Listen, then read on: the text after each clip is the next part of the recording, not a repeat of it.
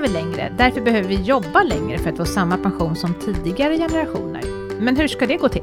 Under Almedalsveckan i somras så arrangerade Min Pension seminariet Hur anpassar vi arbetslivet till jobbonärerna? En av paneldeltagarna var Lars Stjernqvist, chef för kansliet för hållbart arbetsliv. Våra diskussioner om ett längre arbetsliv i somras gav mersmak, så vi bjöd Lars Stjernqvist till Min Pensionspodden. Och nu är du här! Ja, Välkommen! tack så mycket. Med oss i studion har vi också Kristina Kamp. Hej! Hej hej! Och sen så hör ni mig, Maria Eklund. Men förutom att vara chef för kansliet för hållbart arbetsliv så är du också känd som partisekreterare för Socialdemokraterna. Du är kommunpolitiker i Norrköping, eller har varit. Generaldirektör och ledarskribent. Har jag missat något från ditt CV? Åh, några saker, alltså riksdagsledamot och en del annat också. Men, men vi ska inte göra den Nej. listan för lång för då, då låter jag ännu äldre än vad jag faktiskt är. Just det. För du är inte så gammal. Nej, jag, jag, jobbonär. jag, nästa år blir jag 65 så, Ja. att, så att det fanns ju en tanke när regeringen utsåg mig. Eh, Det var ju att jag skulle hinna passera 65-årsgränsen innan jag är klar.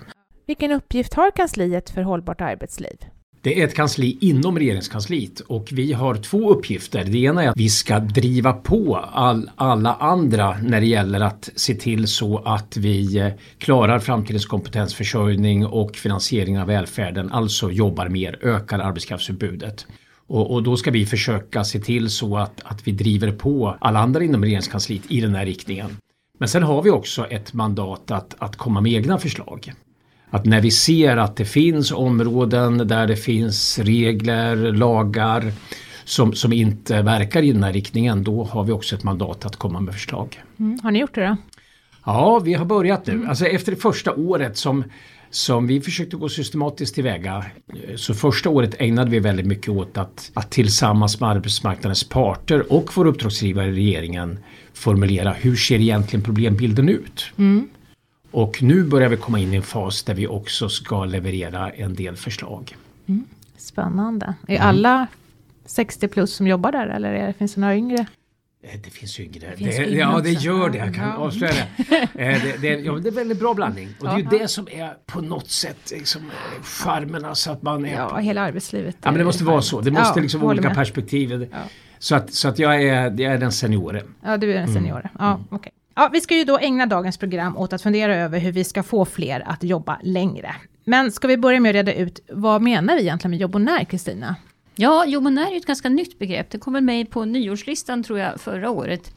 Eh, men det har känts som att det har funnits där ändå. Det finns alltså ganska många människor som både fortsätter att arbeta och sen tar man ut lite pension eller också man går ner i arbetstid. Eller också man, alltså, det är inte längre så att man, man jobbar till 65-årsdagen var det ju alltid förut då, då och så fick man en blodfast och så gick man hem. Utan nu har vi liksom hela skalan av att sluta jobba tidigt, blanda, kanske vara ledig ibland, sen fortsätta jobba. Och då behövde man ett grepp, begrepp för det här. Vi behövde ordet jobbonär, alltså både och kan man säga.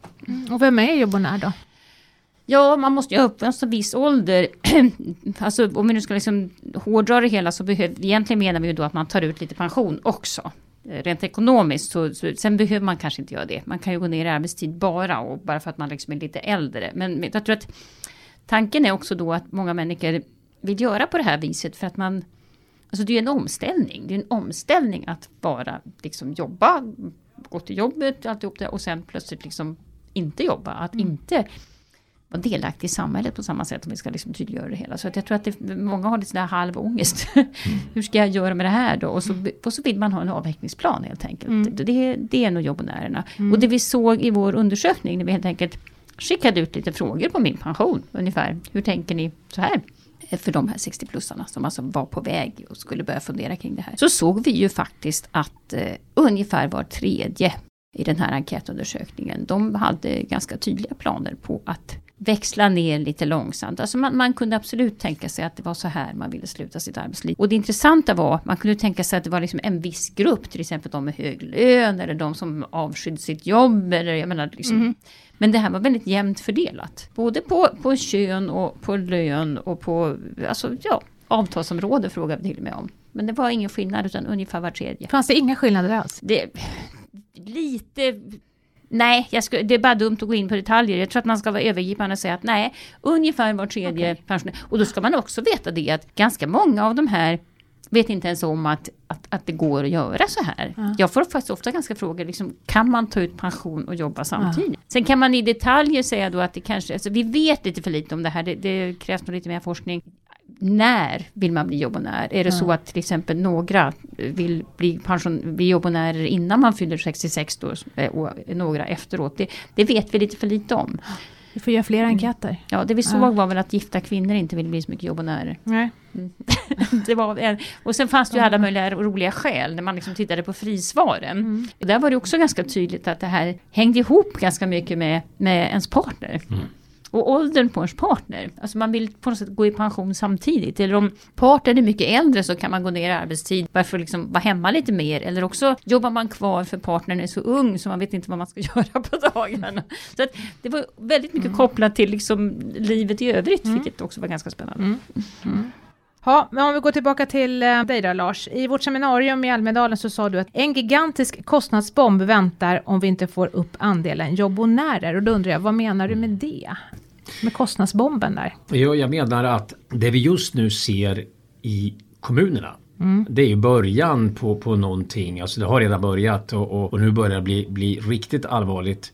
Eh, det är början på någonting som, som vi kommer få leva ganska länge med, nämligen att, att dels ökar behoven därför att fler lever längre, vilket ju i grunden är väldigt positivt. Det får vi liksom inte framställas som ett problem.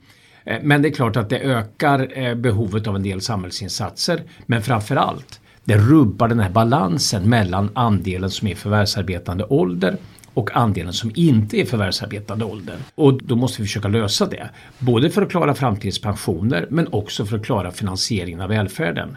Och eh, då har Välfärdskommissionen gjort en del beräkningar. Alltså bara med hänsyn till demografin. Hur mycket liksom ökar finansieringsgapet mellan de intäkter som, som välfärden får och de kostnader som man kommer att ha framöver för äldreomsorg och sjukvård och annat. Då är det hiskeliga summor. Och det här är inte någonting som ligger 10-20 år framför oss utan det handlar om, om stora belopp de kommande åren. Och det är ju väldigt mycket det debatten kring, kring kommunerna och regionernas ekonomi handlar om. För nu känner de av det här demografin. För det är framförallt i kommunerna som kostnaderna finns. Och där märker man kostnadsökningarna. Men de ser inte motsvarande ökning av intäkterna. Nej, så är det inflation också. Och så är det dessutom inflation som liksom spär på det här. Men, men, men kommunerna har ökade kostnader för pensioner, de har ökade kostnader för verksamheten. Eh, men samtidigt intäkterna växer ganska långsamt därför att andelen är förvärvsarbetande ålder. Och det här måste vi lösa på något sätt och då, då kan vi använda oss av lite olika eh, och det kommer vi säkert in på sen. Men, men det är klart att vi kommer inte ifrån att en av lösningarna det är att vi, vi som individ behöver jobba längre. Och då tror du att just det här jobbonärsalternativet kan vara ganska lockande då? Att man ändå får styra lite grann av sin Ja, tid? det Och... är jättebra och det visar ju att, att i den bästa världen så kan det ju faktiskt vara så att individens önskemål sammanfaller med samhällsbehov. Och det är ju det som er enkät visar att, att det här går kanske inte att lösa helt utan att det skaver en del men, men det går ändå att göra ganska mycket åt det här problemet och det visar också de analyser som vi har gjort. Utan att man ska behöva tvinga människor vara kvar på jobb som man egentligen inte orkar kan vara kvar på. För jag vet inte, ni kanske minns när Fredrik Reinfeldt höll ett tal i Almedalen. Mm, det där berömda. Det berömda. Och, och, och jag stod i publiken. Ja, vi bara så vi kommer ihåg det. När vi skulle jobba till 75. Var det Precis. Så? Mm, ja. Och han, nej, men han höll ett, ett tal som, som var ganska okonventionellt för just Almedalen därför att det var ett tal där han egentligen stod och tänkte högt. Det var mer ett seminarium än, än ett politiskt agitatoriskt tal. Och, och jag förstod först efteråt att jag var nog en av få som tyckte det där var ju riktigt bra. Och det var då han sa det här. Och det sa ju inte han därför att han föreslog att vi skulle jobba till 75 utan han gjorde i- enbart en slags matematisk beräkning. Nu ser prognoserna kanske lite bättre ut. Eh, därför att det redan hänt en del i positiv riktning. Men hans grundanalys då var ju riktig. Men det spred ju skräck i leder. Jag såg ju liksom hur ansikten vitnade runt omkring mig där. När folk förstod att oj, jag ska slita som undersköterska. Jag är redan trött. Och jag har inte tio år kvar att enligt den där Reinfeldt har jag 20 år kvar. Det är Men- klart som sjutton folk då blir, blir förskräckta. Men då såg man ju, för det jag kommer ihåg det också, liksom, då såg man att okej, jag ska jobba heltid fram till jag är 74 Ja, ungefär. Jag, jag hinner ju dö innan några hinner det i alla fall. Ja. Mm. Alltså sen dess, vi har ju haft Metalls vice ordförande här också eh, i podden och han pratade om när de hade börjat diskutera arbetstidsförkortning för många år sedan och medlemmarna spontant hade sagt nej, alltså en timme mindre i veckan, det var väl detsamma. Vi vill kunna gå ner i arbetstid när vi blir äldre. Då- Då kom ju det här med delpensionen där, det som också heter flexpension. Så det kanske liksom satt igång något. Ja men jag tror det. Alltså, och, och, och, alltså, grunden för all samhällsförändring, eller en viktig förutsättning för all samhällsförändring, det är ju att man är något sånär medveten om hur verkligheten ser ut. Och, och tyvärr, man får göra en liten utvikning. Jag tycker att väldigt många av de konflikter vi ser idag inom politiken handlar ju om att man har helt olika uppfattning om hur verkligheten ser ut. Och det är klart, om en ser att vi har stora problem med klimatet, en annan säger att nej men det har vi inte alls. Det är klart, de kommer aldrig att mötas. Men på det här området så vågar jag påstå, och det märker vi nu i regeringsskiftet, eh, tycker jag, att eh, här finns det ändå en ganska stor samsyn i det svenska samhället. Riktåldern för för ålderspension höjdes i bred enighet i Sverige. Det har varit en otroligt kontroversiell fråga i en del andra länder. Där man inte alls är överens om verklighetsbilden. Men i Sverige, och vill jag påstå Norden, där finns det en rätt stor samsyn om att, att det här problemet finns. Och är man överens om det, då är det mycket lättare att vidta åtgärder i tid. Just pensionssystemet har ju varit lite fredat över blockgränserna tycker jag, Ja, i och med pensionsgruppen absolut. då. Vi se hur det blir med det nu. Ja, eller hur? Men Att vi ska jobba längre, det verkar det är det du menar, där finns samsynen. Ja men vi, det gör ja, det. ja. Alltså, och, och, och det, ett uttryck för det är väl också att, att ehm, det här kansliet överlevde Ja, regeringsskiftet. jag tänkte säga det, du får vara kvar. Men hur ska vi göra då för att få fler jobbonärer? Alltså finns det någonting som vi praktiskt kan göra? Du som ändå tittar på förslagen och, och har, har och, och är det ett problem idag?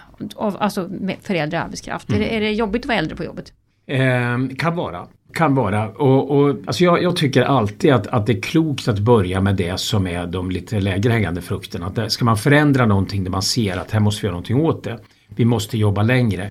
Då börjar man inte med att försöka få de som har de mest slitsamma jobben att, att jobba längre. Utan då funderar man ju på Finns det grupper, finns det individer som redan idag vill? Ja, det finns ju till och med de som säger att jag vill men jag får inte. Därför att vi har en åldersdiskriminering. Delegationen för senior arbetskraft visar ju det här väldigt tydligt. Och det finns många andra analyser också. Att vi har en fördomsfullhet mot äldre på arbetsmarknaden. Och det är inte bara det att den enskilde ibland känner att den där 65-årsgränsen är magisk. Utan det finns också arbetsgivare, inte minst inom det offentliga, som utgår ifrån att du ska sluta. Och, och det finns också bland arbetskamrater. Jag tänkte säga det, kollegor. Ja, och så är både hos arbets- och så är det, det är ju det vi, vi eh, tycker är, är det rimliga att man börjar med. Det är ju faktiskt att, att underlätta för de som vill. Och, och det är klart att man med en del ekonomiska incitament och så, även om, som du sa nyss, det är ju ingenting som hindrar att man både jobbar och har pension. Mm. Men det är till exempel svårt att pausa, eller det går inte att pausa avtalspension. Nej, just det, tjänst- nej. och, och det, det är klart att man också kan vidta en del sådana åtgärder och det är sånt vi funderar på som, som möjliggör. Men, men det, det handlar ju om att förändra attityder. Men då börjar vi till, ja och det är ju svåra. Men om vi nu börjar med, vi har ju höjt, eller vi kommer att höja LAS-åldern till 69. Det är Ja. liksom en. Ja. Skulle du vilja höja den ännu mer? Nej, alltså, alltså när vi har gjort analyser så tyder mycket på att om vi möjliggör för de som faktiskt vill, fullföljer de beslut som är tagna, möjliggör för de som säger, och som ni också pekar på, vill jobba längre men av olika skäl inte får. Om vi dessutom vidtar en del andra åtgärder, för det är en viktig slutsats hos oss, det är att vi ser att för att, att göra det här på ett bra sätt så att åtgärderna blir rättvisa och upplevs som rättvisa, då måste vi också se till så att vi förbättrar arbetsvillkor, Ja. se till så att unga människor snabbare kommer in, tar tillvara den del av arbetskraften som vi inte tar tillvara.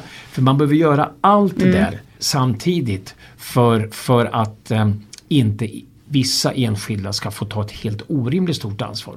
Och gör man det, då när vi räknar på vad skulle det till exempel betyda om man, om man fick ner sjukskrivningstalen i vården till genomsnittet på arbetsmarknaden. Det skulle tillskapa 25 000 arbetstillfällen Oj. eh, i ett slag. Eh, Men det är väl inte så där lättvindigt att få Nej, ner sjuktalen? det är inte så lättvindigt att höja riktålder Nej, heller. nej, Eh, Eller bekämpa fördomar. Så, men det viktiga med den här typen av beräkningar är ju att det ger liksom en fingervisning Mm. om vad krävs eh, sammantaget för att vi ska lösa det här. Eh, så att, och, och, det är vår slutsats att, att vidtar man åtgärder under hela arbetslivets gång då borde de, de beslut som redan är tagna räcka väldigt mm. långt. Jag vågar inte säga, man, ingen vet ju riktigt Nej. hur samhällsutvecklingen blir men, men det är inte så att, att eh, den, den skräckvision som en del fick där i Almedalen, att den behöver infrias. Mm. Men det där är ju mm. intressant för att då kan man helt enkelt säga så att, att uh, man kan vara så krasst säga det kanske inte räcker med att vi jobbar lite längre, vi behöver göra lite mer också. Vi behöver lite färre deltider. Ja, vi behöver färre deltider, vi behöver fler som får chans till omställning. Omställningsavtalet mm. är jättebra för det finns en hel del som halkar ur arbetslivet mm. mm. allt för länge. Mm. Det finns eh, eh, ett ut, eller vi har ett utbildningssystem som är som inte är tillräckligt anpassad efter arbetsmarknadens behov. Um, och där tog riksdagen ett beslut i våras som förhoppningsvis kommer att bidra till att, att ändra det på sikt. Att anpassa utbildningarna mer efter arbetsmarknadens behov. Därför att vi har ganska många som tar en krokig väg. Mm. Utan att det egentligen finns liksom några skäl. Alltså de klarar skolan och så, det är inte det som är problemet. Men de söker och läser utbildningar som inte leder till jobb. Så att gör vi en del sådana där saker också då visar våra analyser att då kommer vi att kunna klara det här utan att det får helt orimliga konsekvenser för enskilda. Men då hoppar jag till egentligen det som ja, som du ändå är inne på, även om du sitter och jobbar med det du gör, eh, att det tar ju väldigt mycket längre tid att komma in på arbetsmarknaden. Ja, vi, vi, har faktiskt tittat i våra nya kompensationsgradsrapporter, har vi jämfört mm. då 50-talister och 60-talister och 80-talister. Okay. Eh, och då ser vi ju, jag var faktiskt tvungen att liksom fråga runt lite vad det berodde på, för jag såg att 50 och 60-talisterna i just SAF kollektivet där man ju ändå åtminstone i min värld, börjar jobba tidigt. Så visar att 80-talisterna hade ganska väsentligt lägre kompensationsgrader än vad 60-talisterna hade på inkomstpensionen. Och jag kunde faktiskt inte tolka det på något annat sätt. Och då hade vi ändå dragit upp det till riktålder, så det hade ingenting med att de lever längre att göra. Ja, alltså att de, de kommer in senare arbetsmark på arbetsmarknaden än vad 60-talisterna gjorde. Mm. Så jag kollade av det här faktiskt med LO och det stämde ju. Alltså det hände ju någonting diametralt på, på 90-talet. Då liksom åkte de där kurvorna upp. Eh, men de har ju inte sjunkit tillbaka. Har du någon förklaring till varför det är så? Ehm, jag har nog flera delförklaringar. Som, mm. och däremot vågar jag inte riktigt säga liksom hur, hur, hur, hur mycket var och en betyder. Men, men, men det är klart att, att förändrade krav i arbetslivet är mm. en förklaring. Mm.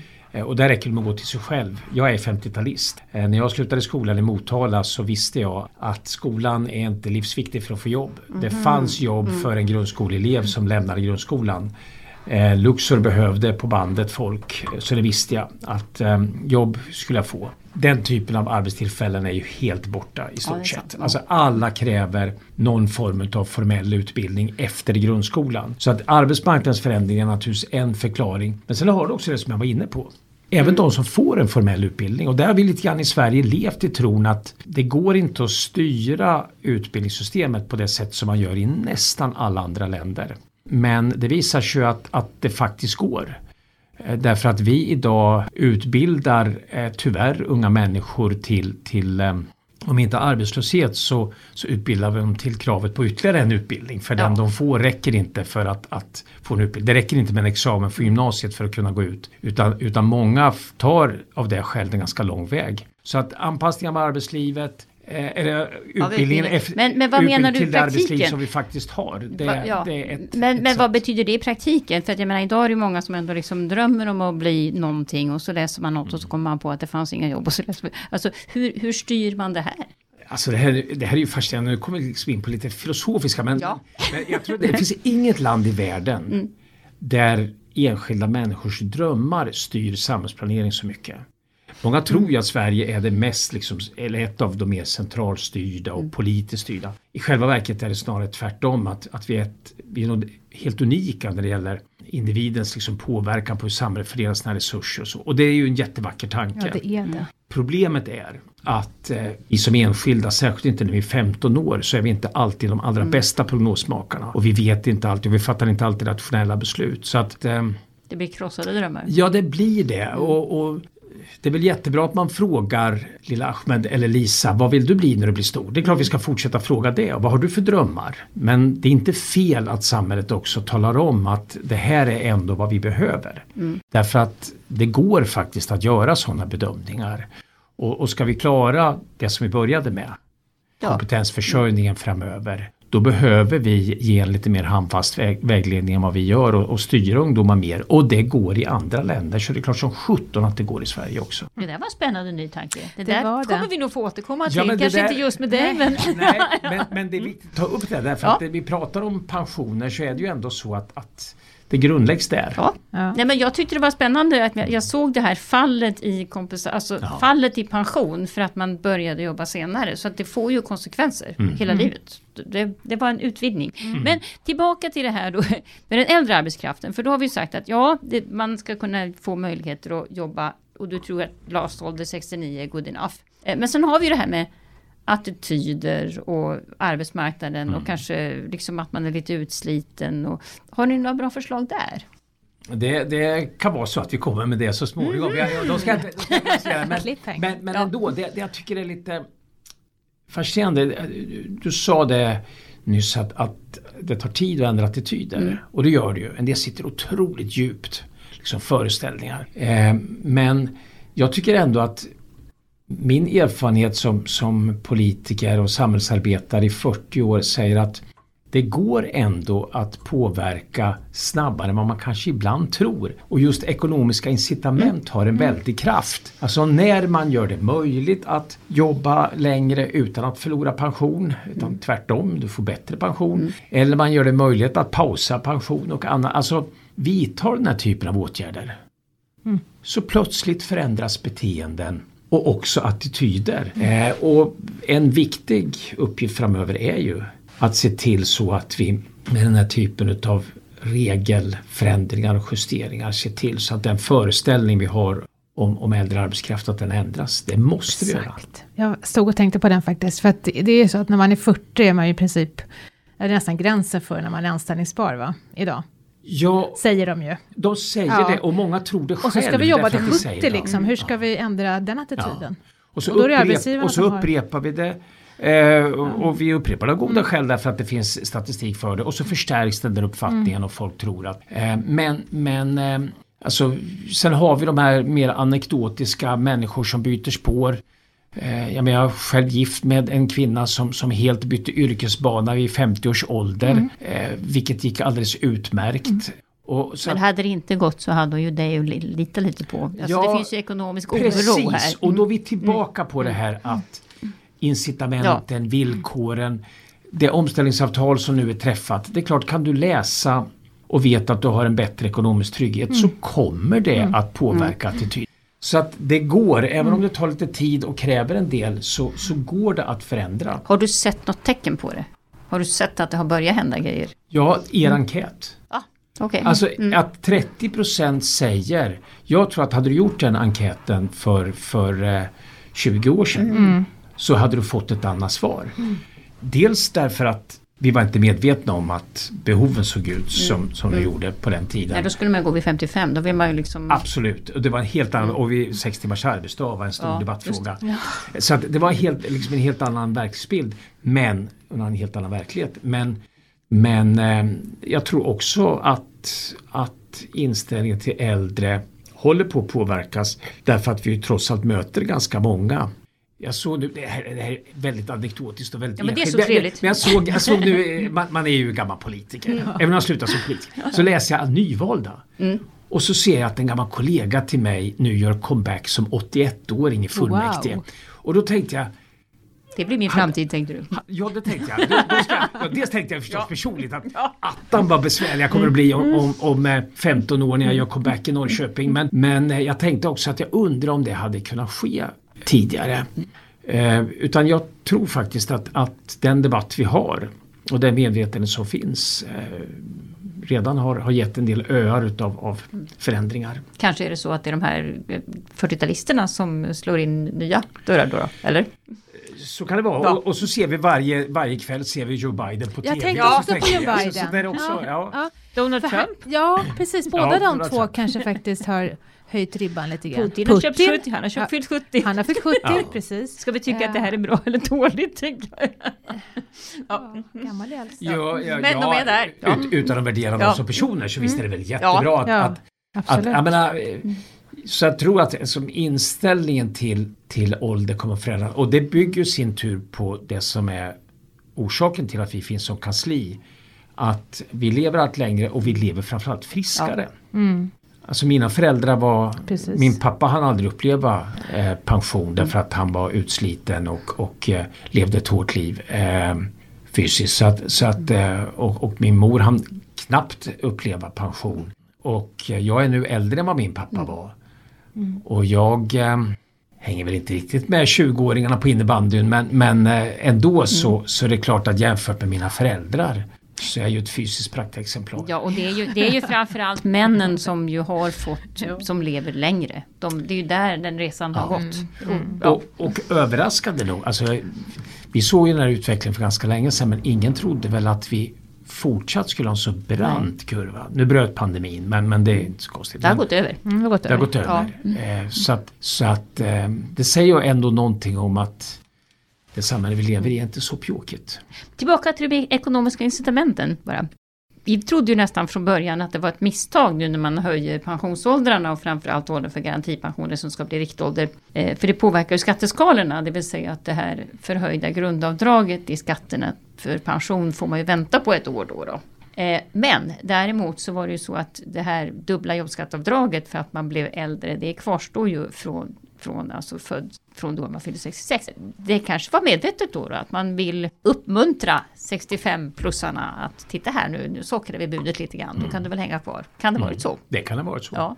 Så att det, för det känns ju som att det är ganska frikopplat nu då. Alltså förut så hängde det ihop, eh, de här avdragsmöjligheterna. Det fanns ett gemensamt år mm. för när det blev lägre skatt både på lön och pension. Men nu så verkar det faktiskt som att de här kommer att spreta då. Mm. Och det tror jag är jättebra. Alltså mm. den här som du beskrev förut, den här väldigt liksom samstämmiga bilden av att vid 65 och den lever fortfarande kvar. Mm. Jag får ju den frågan nästan varje dag när jag går runt i Norrköping så säger de är, är du pensionär än? Ja. Mm. Och då säger jag varför tror du det? Ja men är du inte 58 då fyller du väl nästa mm. år. Och så föreställningen sitter ju fortfarande men den är på väg att förändras och det är klart att att de här regelförändringarna, det är klart att de har bidragit till det. Ja, det känns ju också som att det blir ju Apropå det här med, med eh, den äldre arbetskraften. Jag menar om man säger att jag jobbar kvar för det är så oerhört lönsamt skattemässigt. Då är det lättare att säga det än att jag jobbar kvar för jag tycker det verkar skitjobbigt att gå hem och vara pensionär. Ja, det är sant. Det är bra ursäkter. Ja. Men det finns ju andra saker som händer också och då tänker jag de här förändrade LAS-reglerna. Kan det göras så, speciellt när vi nu går in i en lågkonjunktur, tiderna blir sämre. Vill man ha kvar den äldre arbetskraften då eller kommer man att putta ut dem? Mm. Det där är en jättebra fråga och, och alltså vi, än så länge så har vi ju en, en eh, konjunkturnedgång som inte liknar någon annan på något sätt. Inflationen stiger trots att vi går in i lågkonjunktur och arbetslösheten ligger förhållandevis still. Mm. Men det är klart att, att blir det nu eh, långvarigt och utdraget så finns det en risk att vi tar steg tillbaka. Eh, men, men eh, det ska vi naturligtvis vi med våra små resurser försöka förhindra det så att, mm. att man, inte, så att man inte gör eh, beslut som man sen får rätta upp långsiktigt.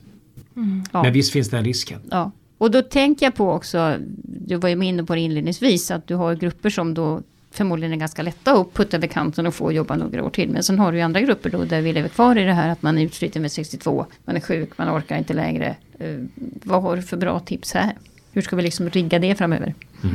Ja, men det var ju så, den, den förra regeringen vidtog en del beslut där, där man faktiskt också förbättrade villkoren. Trygghetspension. Ja, ja. precis. Mm. Och, och, det, och det där kanske också säger någonting om att det är inte så alldeles lätt att utforma en politik som är helt hundraprocentigt konsekvent.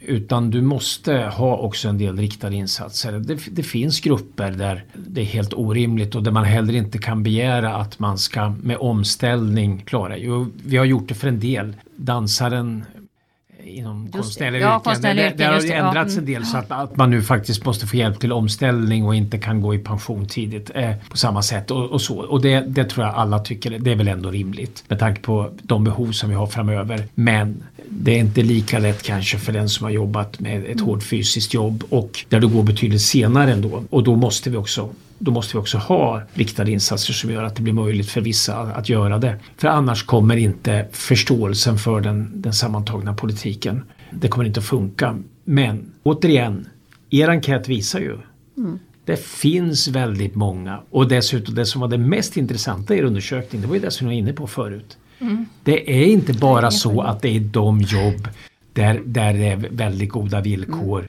Eh, som man vill jobba längre och där det kanske egentligen inte finns så jättestor arbetskraftsbrist. Mm. Utan det är också i jobb där det finns brist. Där det finns väldigt många som skulle vilja jobba längre. Mm. Ja men fine, låt oss då möjliggöra för dem. Ja, fast kanske inte då på heltid utan att de får bättre villkor, ja. alltså hyfsat ekonomiska förhållanden så att de fortfarande kan jobba kvar. Ja, man får sockra buden lite mm. där också kanske. Ja. Sockra buden mm. och, och, dessutom så måste um, också ja. arbetsgivarna tänka om en del för jag, jag, hör ju väldigt många som säger, jag, jag har långt förflutet som kommunalråd och jag hörde ju ganska många gånger att, att det är svårt att organisera arbetet om det finns ja. Eh, och det är klart, svårt möjligen men inte omöjligt. Men finns det en risk för då, man såg ju då när föräldraledighetslagarna kom Eh, så innan dess, så, vad jag har hört, så fanns det ju bara heltidstjänster i kommunerna. Mm. Det var liksom det normala. Antingen så var man hemmafru eller också jobbade man heltid. Och sen kom det här och då uppstod alla de här deltidstjänsterna som mm. det ju faktiskt är svårt att krångla sig ur. Kanske också var ett sockrat bud. Ja, på sitt från sätt. början. Ja, mm. men det blev ju alltså, ibland så omformas ju verkligheten kanske inte riktigt som man vill då. Men, mm. men finns det då en risk för att man nästan förväntar sig att de här pensionärerna ska gå ner i arbetstid och så inrättas det tjänster och så. Alltså, finns det en baksida av myntet? Förutom den här att man måste vara medveten om att a-kassan minskar och att eh, sjukpenningen minskar. Ja, och det är därför jag tycker att, att det är viktigt att, att eh, ha kvar målsättningen att alla ska ha rätt att jobba heltid. Mm. Eh, den rättigheten är viktig. Mm. Eh, och, och, alla kommuner har inte infört det men, men väldigt många har gjort det. Men det hindrar ju sen inte att du hittar individuella lösningar för den enskilde där man jobbar deltid när man är äldre. Mm. Eh, men, men eh, skulle, skulle man sätta system och gå tillbaka till ett system där vi gör oss beroende av deltidare och, och dessutom av deltidare inte för att lösa arbetskraftsbehovet utan därför att vi ska få så billiga mm. lösningar som mm. möjligt då gör vi oss själva en otjänst. Mm. Men du ser en risk ändå? Ja, jag mm. ja, kan, jo men risken kan alltid finnas men, men, men, men handlar det om äldre då begränsar vi ju den risken och, och spridningsrisken. Att, att det handlar om ja, ja, det, som... Ja. Eh, det men, finns en ålders... Ja, ja, är det så att, att du som äldre har rätt att jobba deltid och gå ner, ja men då är ju inte risken så stor. Nej. Men det är klart, skulle du säga trycka för mycket på, på det även för yngre då är ju risken att den där risken eller rättigheten i själva verket omvandlas till en slags skyldighet. Mm. Därför att det blir lättare för arbetsgivaren att lägga scheman. Mm. Mm. Men du tycker inte det är ett olösligt problem? För att jag förstår ju arbetsgivaren också som, som liksom Nej, kommer att behöva grunda det. Alltså, alltså, om, om, om du fram till någon form ändå utav, om än en flexibel pensionsålder har, har rätt till heltid. Men, men sen när du har uppnått en viss ålder så säger du att ja men nu har vi rätt att, att eh, nu har du rätt att jobba kvar men du har också rätt att ställa krav på att arbetsinsatsen inte ska lika omfattande som tidigare. Då, eh, då ser jag inte den här spridningsrisken på samma sätt. Det låter rätt trevligt. Eh, jag tänkte på en sak som jag berört lite grann. Det är det här med tjänstepensionerna. När man, eh, om man slutar jobba och så tar man ut allmän pension och så tar man ut tjänstepensioner. Mm. Och sen så börjar, får du ett jobb för att du kom på att ja, jag vill börja jobba igen. Och vill bli jobbonär. Ja, då kan du pausa din allmänna pension. Mm. Men du kan inte pausa tjänstepensionen. Mm. Det är ju ett problem. Mm. Finns det någon lösning på gång? Ja, det finns en diskussion. Ja, alltså, det, och, och det, det, Den har varit länge. Ja, och, och, vi bidrar väl också genom att, att mm. Att ta upp frågan. Nej, men vi, eh, vi har ju funnits nu i, i eh, ett år ungefär och eh, vi har ju haft i uppdrag att jobba nära parterna och då har ju vi lyssnat med parterna. Vad, vad är det ni ser för, för åtgärder som borde vidtas som har diskuterats, alltså de här lågt hängande frukterna. Och, och vi har fått en ganska lång sån lista. Eh, en del visar sig när man väl granskar dem att oj, det var inte så enkelt kanske. Mm. Det fanns ganska starka skäl till varför man inte har löst det här. Det kostar mycket eller så. Mm. Men så finns det en del mm. som man inte riktigt begriper. Varför, varför har inte det här? Och, och, när man frågar runt så är det ingen som liksom säger att ja, men det där är helt fel eller det kostar för mycket eller det får andra allvarliga samhällskonsekvenser. Nej, och, och det där är väl ett sånt, det, det här är ett exempel på det. Att, ja. att eh, och, och, så att det är definitivt en, en, utan att lova någonting, en fråga som vi har funderat på. Ja, för jag menar bolagen är ju också på det. Jag kan tänka att de kanske skulle vara de som bromsade för att det kanske blir administrativt jobbigt för dem. Mm. Men de är ju också på och vill mm. att det ska bli så. Mm. så att, Ja. Dessutom, det, det, det, har jag alltid haft svårt för när någon säger att det blir administrativt Jo, men man kan ju tänka att de kanske alltså, tyckte att det... Ja, det var det några, som, var det några som skulle vara emot det så var det väl de, men de är ju också på liksom. Så vad, vad är problemet egentligen? Var, var, vart sitter det fast? Nej, alltså jag har inte riktigt, eh, i alla fall inte något, någon tung invändning Nej. saklig att, att det där skulle vara... Och det finns ju fler problem med det. Folk går ju, tar ju ut tjänstepension utan att förstå att det vad de gör kan de inte mm. ändra. Liksom. Mm. Så det finns ju flera aspekter där faktiskt, som inte blir bra. Nej. Men, eh, vi hade ju en cliffhanger där, du sa att ni skulle presentera en massa bra förslag. Eh, när i verkligheten är det? Eh, ja, alltså vi, vi, eh, vi har redan börjat. Eh, men det, det, blir ju så när man är den här typen av kansli att, mm. att vi, vi verkar ju ganska stor utsträckning genom andra. Mm. Så det kan ju vara så att det är helt andra som lägger fram förslagen. Ni lobbar vi, vi driver på. Vi lobbar. Ja. Mm. Eh, och det är ju lite grann vår uppgift. Ja. Sen kan det också vara så att, att i något fall så är det så att det finns ingen liksom naturlig avsändare inom regeringskansliet än vi.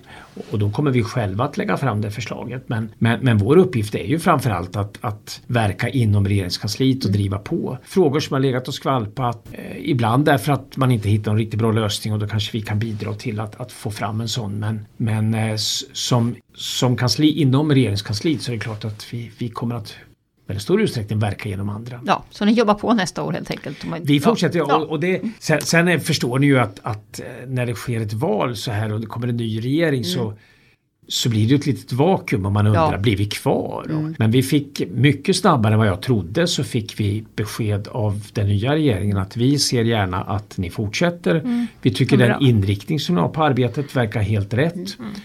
Och vi har heller inte någonting emot den bemanningen som, som ni har. Så att, så att, och det var ju viktigt mm. för oss för då, mm. då blev det en signal att vi kan fortsätta planeringen med de här konkreta förslagen. Mm. Spännande. Ja. Har vi glömt något? Har vi glömt att ställa någon mm. fråga? Ja. Hur länge jag ska jobba? hur länge ska du jobba? ja, vi, eh, det här kansliet mm. ska, ska um, jobba fram till 2024 är tanken. Mm. Ja. Eh, och det är ju inte så att vi då 2024 kan skriva en slutrapport och berätta vad vi har gjort och också kanske komma med, med några slutförslag, det är väl inte omöjligt. Och så är problemen lösta. Mm. Det tror inte jag. Nej. Men jag hoppas att vi 2024 ska ha ett väldigt gediget underlag som beskriver på ett sätt så att det finns ett starkt stöd hos arbetsmarknadens parter men också i det politiska systemet för vad är det vi behöver göra framöver för att klara det här. Eh, det hoppas jag och det ska också finnas beslut tagna redan som tydligt pekar på att vi ändå liksom närmar oss någon slags balans och där vi har, har tagit beslut som kommer att öka arbetskraftsutbudet på ett sätt som gör att, att vi känner att jo men det här kommer vi att lösa. Utan att vi måste jobba till 75 allihopa. Eller mm. ännu värre att vi tvingas skära kraftigt ja. i välfärden. Mm, ja. För det vore ju den, mm, den värsta konsekvensen att vi helt enkelt konstaterar det finns bara ett sätt och det är att mm. sänka levnadsstandarden. Mm. Nej, vi ska klara det här med, med, en kombination av olika lösningar och här finns det ändå ett underlag som beskriver att det redan går åt rätt håll och fortsätter vi vidta de här åtgärderna så kommer det att, att lösa sig. Och då är, jag, då är ju jag vad är jag då? Mm. Då är jag... 60, du har inte kommit upp i, i riktåldern än? Jag har inte ens kommit upp i 67. Nej. Så då väntar... Du får väl jobba lite till. Ja, men det var väl kommunfullmäktige i Norrköping, så ja. det? Nej, men det, det, det, det blir ännu äldre sen. Ja. sen. Då väntar jag på ytterligare spännande regeringsuppdrag ja. innan jag slutar. Ja. Generaldirektör eller något. Mm. Ja, det vore ja, men det har du ju redan varit. Ja, det har redan varit. På nytt. Det låter som framtiden är ljus, ja. ja. Tack för att du kom hit till oss idag. Tack snälla för att jag fick komma. Det har varit ett jätteintressant samtal. Tack ska du ha. Då har vi kommit fram till veckans fråga. Och den kommer från Barbro som har hört att respektavståndet krymper nästa år. Hon undrar vad som menas med det Kristina? Ja, respektavstånd, det blir ett roligt ord. eh, ja, men kort och gott kan man väl säga att eh, ja, det finns, vi har ganska bra grundskydd för pensionärer i det här landet. Man får, även om man inte har arbetat eh, många år av, av, olika skäl, så kan man ändå få en, en okej okay pension. Och man har ju höjt de här pensionerna, garantipensionen pratar vi om framförallt då, eh, ganska kraftigt. Och garantipensionen kommer dessutom, eftersom den räknas upp med inflationen, så kommer den att klara sig ganska bra även nästa år. Det blir lite mer pengar till garantipensionärerna och det är väl naturligtvis väldigt välbehövliga pengar. Samtidigt så påverkar ju det naturligtvis den andra gruppen som då har tjänat in till sina egna pensioner. Och här räknas ju de här pensionerna räknas upp på lite annorlunda sätt. Och de påverkas ju då inte bara rakt av av inflationen utan någonting som kallas för inkomstindex. Och så har man ju inte fått de här tusenlappen som garantipensionärerna fick. Så att det är klart, då blir det ju liksom skarvar åt andra hållet då. då, då Men det är det som är det respektavståndet är det som då? är respektavståndet. Det är alltså skillnaden mellan de som inte har jobbat alls och, och de som har jobbat många år men med låga Mm. löner. Mm. Vad, får de, vad, vad får de så att säga i pension? Och blir skillnaden väldigt liten, definitionsfråga, ja några hundralappar i månaden något, så kan det då upplevas som orättvist. Så att där, då kom det här, man ska så att säga ha respekt för de som har jobbat om jag säger så. Det är väl så man ska tolka ordet respektavstånd. Mm. Då vet vi det, och Barbro också. Tack för att du har lyssnat på Min Pensionspodden idag när vi har pratat om hur vi kan anpassa arbetslivet till jobbonärerna. I avsnittet har du hört Lars Hörnqvist, chef för kansliet för hållbart arbetsliv, Kristina Kamp och som mig, Maria Eklund från Min Pension, som är en oberoende tjänst i samarbete mellan staten och pensionsbolagen, där du får bättre koll på dina pensioner. Om du vill höra fler avsnitt av vår podd så hittar du dem i kanaler där poddar finns. Varannan vecka släpper vi normalt nya avsnitt, men nu är det ju december så det kan hända mycket. Vi kanske smyger in ett extra avsnitt någon fredag, vad vet man? Jultomten kanske kommer tidigt i år. Och då är det smart att följa podden, för då får du ju en push varje gång när vi släpper nya avsnitt. Har du frågor så ställer du dem till blogg.minpension.se. Jag hoppas att vi snart hörs igen. Ha det så bra. Ta hand om din pension. Hej!